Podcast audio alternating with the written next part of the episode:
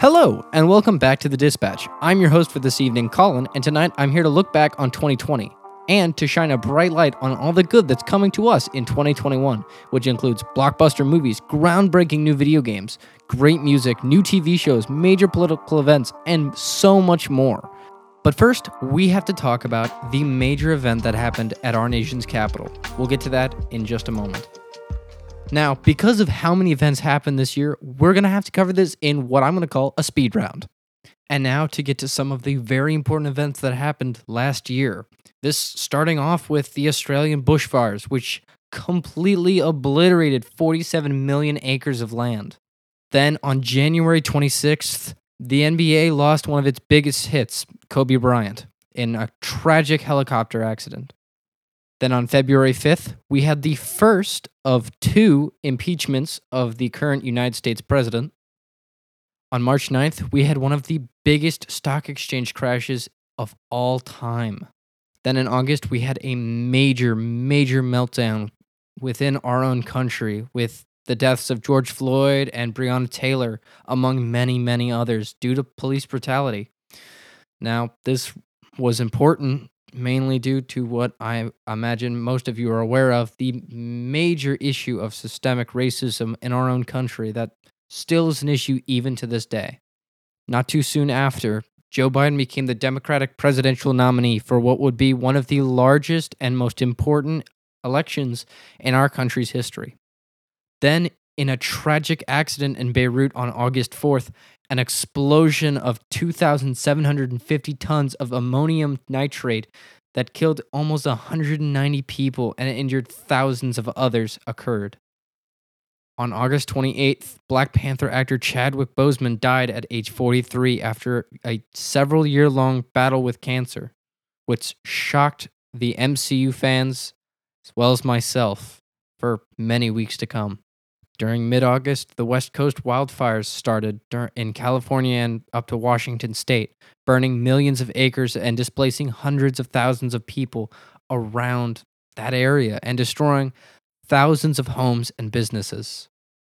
Then, one of the more important deaths of 2020, the Supreme Court Justice and unrelenting trailblazer for gender equality, Ruth Bader Ginsburg, died on September 18th at the age of 87. Then, October 6th, one of the biggest rock stars of all time, Eddie Van Halen, dies at 65. Then, after 36 years of hosting the hit show Jeopardy, its host, Alex Trebek, died November 8th. Then on election day, or election week really, it was shown that the 46th president of the United States of America would be Joe Biden by a very, very slim margin, but a definitive one at that.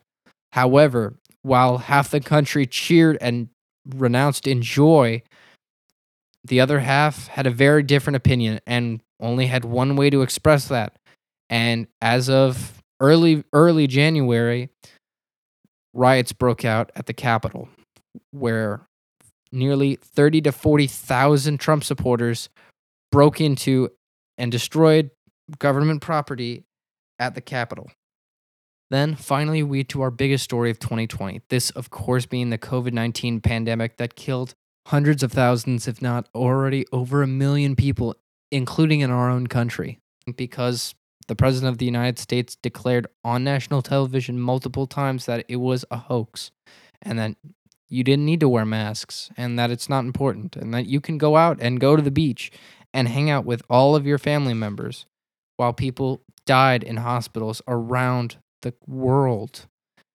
While countries had deliberate, specific plans to lock everyone down to keep casualties to a minimum. Notice I said minimum rather than keep it at zero. We were aware of wh- how dangerous this was, and we still had such a big choice that wasn't made. Now, unfortunately, I can talk I'd love to talk more about this. However, this is not a COVID-19 episode. As much as I'm sure all of you are ecstatic to hear about that, I will probably have to end up talking about it again in a future episode.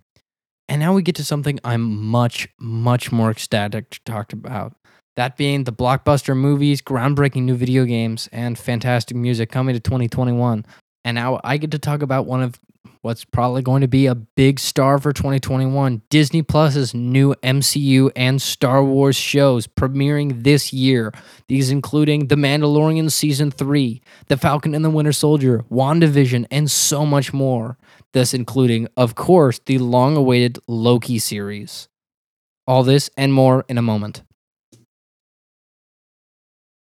Now, as I said before, with many new shows announced for Disney Plus this year, I'm going to have to cover at least a couple of them, and I'm very excited to. With me being an avid Marvel and Star Wars fan, I'm super pumped for this year, especially on Disney Plus, with epic series like The Mandalorian Season 3 coming back, and of course, the Book of Boba Fett starring Temuera Morrison as Boba Fett, again, reprising his role from the previously mentioned Mandalorian Season 2.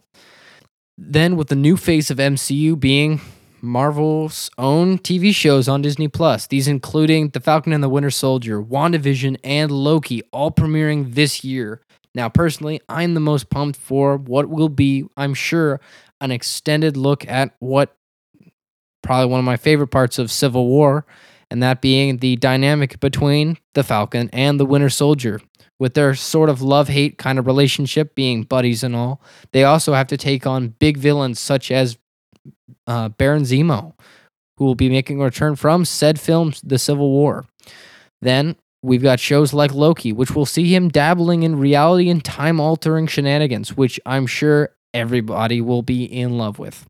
And then finally, we get to what is, I'm sure, going to be a big show as well WandaVision, premiering this Friday on January 15th. Now, if you're excited about it, shoot me an email and tell me your thoughts on it. But right now, what we know is that it's going to be heavy on multiverse, reality warping kind of things, very much tying into with Wanda's powers, with WandaVision being a show that very much is going to be very interesting, to say the least. We'll see what all that's about this Friday on January 15th. Now, to get to some of the video game aspects of 2021, this including the unfortunate demise of Cyberpunk 2077 in the eyes of hundreds of thousands of video game players around the world, and some a bright look at really what might be one of the best Halo games in all of history, Halo Infinite, which looks to be have some of the best graphics we've seen. And finally after what some of us have been waiting for for a long time, a new Lego Star Wars game, which seems like it's going to have the same kind of comedic and very retro kind of look to it that we've been looking for with the big rise in Lego Star Wars The Complete Saga's popularity during 2020, with a lot of people feeling very, very emotionally attached to it due to their childhood. Now, while this is very big, of course, there's going to be new Call of Duties, a new Battlefield, and many, many more, with what is assumingly going to be the big premiere of Overwatch 2, of course, as well. However, something that is important to keep in mind is that a lot of these video games are starting to look very expensive. So if you're going to think about getting a couple of them, you have to think about which ones you want because a lot of them are really starting to high get higher and higher in price. So what I suggest is writing down a list, write down the prices, think it over before you make a decision like spending 30 40 dollars on a new call of duty if especially if you have one that came out a couple months ago so keep that in mind then we have some big movies coming out in 2021 that I am totally pumped for. These including Fast and Furious 9, Space Jam 2. Yes, believe me, I think that's crazy too. We have an Uncharted movie. While this may be a video game based movie, I definitely think it's looking like it might be pretty good. We have Mortal Kombat coming in 2021, which again might be pretty good too. The Matrix 4, again starring Keanu Reeves. This seems to be something that's going to be very, very interesting. We have Godzilla v. Kong, which I'm sure is going to be just pure dumb fun. And I'm absolutely certain that lots of people are going to enjoy it. And then on the superhero side of things, we have the next Marvel movie, Shang-Chi and the Legend of the Ten Rings, which stars a very interesting character and his rise to really meet his own power. We have movies and sequels that I'm very excited about, such as Venom Let There Be Carnage, starring Woody Harrelson, of all people. We have The Suicide Squad, a second take on The Suicide Squad from DC. Will it be will it be as bad as the as its predecessor, Suicide Squad from 2016? We'll just have to wait and see till it comes out in 2021. Next, we have Black Widow, which a lot of people have been very, very much waiting for. This being the first film starring a female actress as its main character, aside from, of course, Captain Marvel. Then we have films like The Eternals, again coming from Marvel in 2021. We have Morbius, starring the actor who was previously hated on for his portrayal of the Joker, Jared Leto trying it out as being a very, very underrated Spider Man villain. We'll see how that turns out in 2021. Then we have Black Adam, a film that has been much anticipated and will be very interesting to see as, well, The Rock's big entrance into the superhero kind of side of things for DC. Then, what I'm sure is a film at the top of every movie watcher's list I am, of course, referring to Dune, one of the more heavily anticipated films of what I'm sure is going to be the 2020s. Dune stars the fantastic Timothy Chalamet and Zendaya as they play characters from the phenomenal book series Dune. While Dune has already gotten one movie, it also did come out around 40 years ago. So seeing a a revamped and rebooted Dune. Now, will it be shot for shot remake of the first movie, or is it going to be more accurate to the book? We'll have to find out. And if you're excited for it, let me know at my email at colinbarnes09 at gmail.com. If you made it this far, especially after all that was 2020, then congratulations. If you have a suggestion or a different opinion, again, go ahead and email me at colinbarnes09 at gmail.com. Thank you for tuning into the dispatch so much. My name is Colin. Good night.